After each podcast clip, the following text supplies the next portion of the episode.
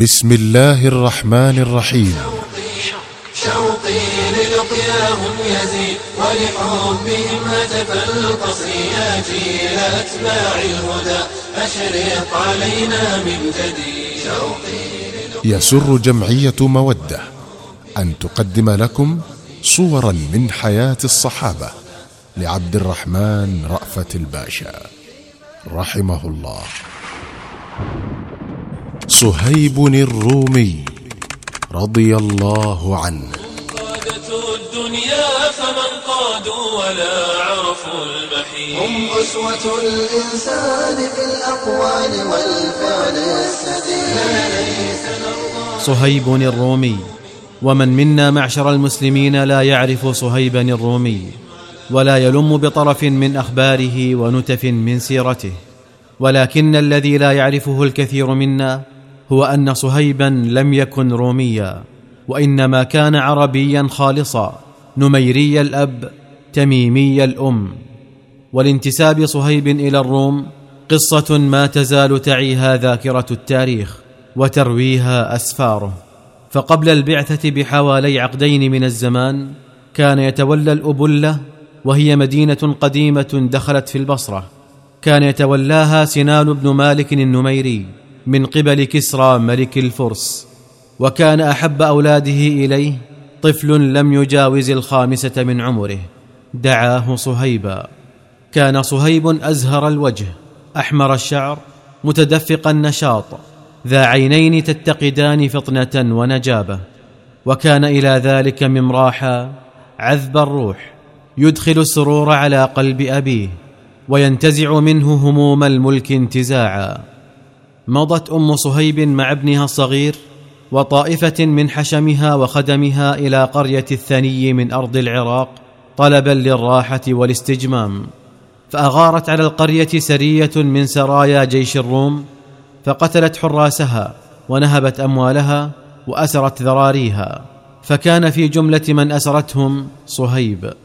بيع صهيب في أسواق الرقيق ببلاد الروم، وجعلت تتداوله الأيدي، فينتقل من خدمة سيد إلى خدمة آخر، شأنه في ذلك كشأن الآلاف المؤلفة من الأرقاء الذين كانوا يملؤون قصور بلاد الروم. وقد أتاح ذلك لصهيب أن ينفذ إلى أعماق المجتمع الرومي وأن يقف عليه من داخله، فرأى بعينيه ما يعشش في قصوره من الرذائل والموبقات، وسمع بأذنيه ما يرتكب فيها من المظالم والمآثم، فكره ذلك المجتمع وازدراه. وكان يقول في نفسه إن مجتمعا كهذا لا يطهره إلا الطوفان. وعلى الرغم من أن صهيبا قد نشأ في بلاد الروم وشب على أرضها وبين أهلها، وعلى الرغم من أنه نسي العربية أو كاد ينساها، فإنه لم يغب عن باله قط أنه عربي من أبناء الصحراء، ولم تفتر أشواقه لحظة إلى اليوم الذي يتحرر فيه من عبوديته ويلحق ببني قومه. وقد زاده حنينا إلى بلاد العرب فوق حنينه أنه سمع كاهنا من كهنة النصارى يقول لسيد من أسياده: لقد أطل زمان يخرج فيه من مكة في جزيرة العرب نبي يصدق رسالة عيسى بن مريم ويخرج الناس من الظلمات إلى النور. ثم أتيحت الفرصة لصهيب فولى هاربا من رق أسياده، ويمم وجهه شطر مكة أم القرى وموئل العرب ومبعث النبي المرتقب. ولما ألقى عصاه فيها أطلق الناس عليه اسم صهيب الرومي للكنة لسانه وحمرة شعره.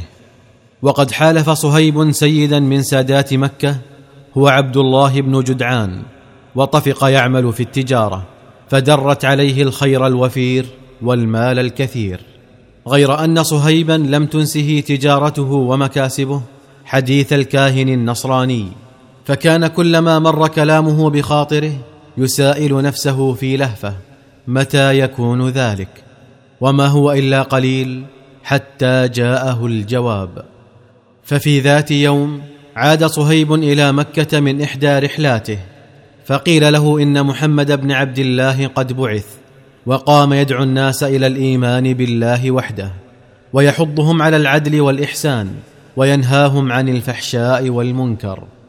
فقال: أليس هو الذي يلقبونه بالأمين؟ فقيل له: بلى. فقال: وأين مكانه؟ فقيل له: في دار الأرقم بن أبي الأرقم عند الصفاء، ولكن حذار من أن يراك أحد من قريش، فإن رأوك فعلوا بك وفعلوا، وأنت رجل غريب لا عصبية لك تحميك ولا عشيرة عندك تنصرك. مضى صهيب إلى دار الأرقم حذرا يتلفت، فلما بلغها وجد عند الباب عمار بن ياسر، وكان يعرفه من قبل، فتردد لحظة ثم دنا منه وقال: ما تريد يا عمار؟ فقال عمار: بل ما تريد أنت. فقال صهيب: أردت أن أدخل على هذا الرجل فأسمع منه ما يقول. فقال عمار: وأنا أريد ذلك أيضا. فقال صهيب: إذن ندخل معا على بركة الله. دخل صهيب بن سنان الرومي وعمار بن ياسر على رسول الله صلى الله عليه وسلم، واستمعا إلى ما يقول، فأشرق نور الإيمان في صدريهما، وتسابقا في مد أيديهما إليه، وشهدا أن لا إله إلا الله وأن محمدا عبده ورسوله، وأمضيا سحابة يومهما عنده ينهلان من هديه وينعمان بصحبته. ولما أقبل الليل وهدأت الحركة خرجا من عنده تحت جنح الظلام، وقد حمل كل منهما من النور في صدره ما يكفي لإضاءة الدنيا بأسرها. تحمل صهيب نصيبه من أذى قريش مع بلال وعمار وسمية وخباب وغيرهم من عشرات المؤمنين، وقاسى من نكال قريش ما لو نزل بجبل لهده، فتلقى ذلك كله بنفس مطمئنة صابرة، لأنه كان يعلم أن طريق الجنة محفوف بالمكاره. ولما أذن الرسول لأصحابه بالهجرة إلى المدينة عزم صهيب على أن يمضي في صحبة الرسول وأبي بكر، لكن قريشا شعرت بعزمه على الهجرة فصدته عن غايته، وأقامت عليه الرقباء حتى لا يفلت من أيديهم ويحمل معه ما درته عليه التجارة من فضة وذهب. ظل صهيب بعد هجرة الرسول وصاحبه يتحين الفرص للحاق بهما، فلم يفلح، إذ كانت أعين الرقباء ساهرة عليه متيقظة له، فلم يجد سبيلا غير اللجوء إلى الحيلة. في ذات ليلة باردة أكثر صهيب من الخروج إلى الخلاء كأنه يقضي الحاجة، فكان لا يرجع من قضاء حاجته حتى يعود إليها، فقال بعض رقبائه لبعض: طيبوا نفسا، فإن اللات والعزى شغلاه ببطنه. ثم أووا إلى مضاجعهم وأسلموا عيونهم إلى الكرى، فتسلل صهيب من بينهم ويمم وجهه شطر المدينة.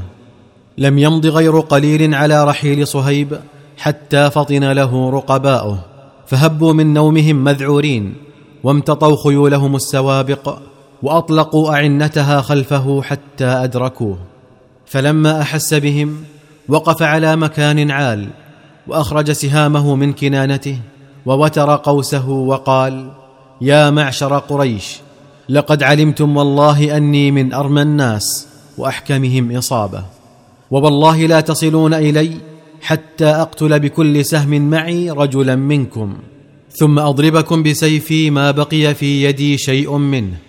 فقال قائل منهم: والله لا ندعك تفوز منا بنفسك وبمالك، لقد أتيت مكة صعلوكا فقيرا فاغتنيت وبلغت ما بلغت. فقال: أرأيتم إن تركت لكم مالي أتخلون سبيلي؟ قالوا: نعم. فدلهم على موضع ماله في بيته في مكة، فمضوا إليه وأخذوه منه، ثم أطلقوا سراحه. أخذ صهيب يغذ السير نحو المدينة فارا بدينه إلى الله، غير آسف على المال الذي أنفق في جنيه زهرة العمر، وكان كلما أدركه الونا وأصابه التعب استفزه الشوق إلى رسول الله صلى الله عليه وسلم، فيعود إليه نشاطه ويواصل سيره. فلما بلغ قباء رآه الرسول صلوات الله وسلامه عليه مقبلا، فهش له وبش وقال: ربح البيع أبا يحيى ربح البيع، وكررها ثلاثا. فعلت الفرحة وجه صهيب وقال: والله ما سبقني إليك أحد يا رسول الله، وما أخبرك به إلا جبريل، حقا لقد ربح البيع. وصدق ذلك وحي السماء وشهد عليه جبريل، حيث نزل في صهيب قول الله جل وعز: وَمِنَ النَّاسِ مَنْ يَشْرِي نَفْسَهُ ابْتِغَاءَ مَرْضَاتِ اللَّهِ، وَاللَّهُ رَؤُوفٌ بِالْعِبَادِ. فطوبى لصهيب بن سنان الرومي وحسن مآب. ربح البيع أبا يحيى ربح البيع، محمد رسول الله.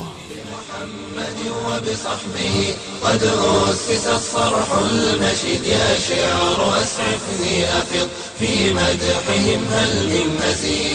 سلة الإيمان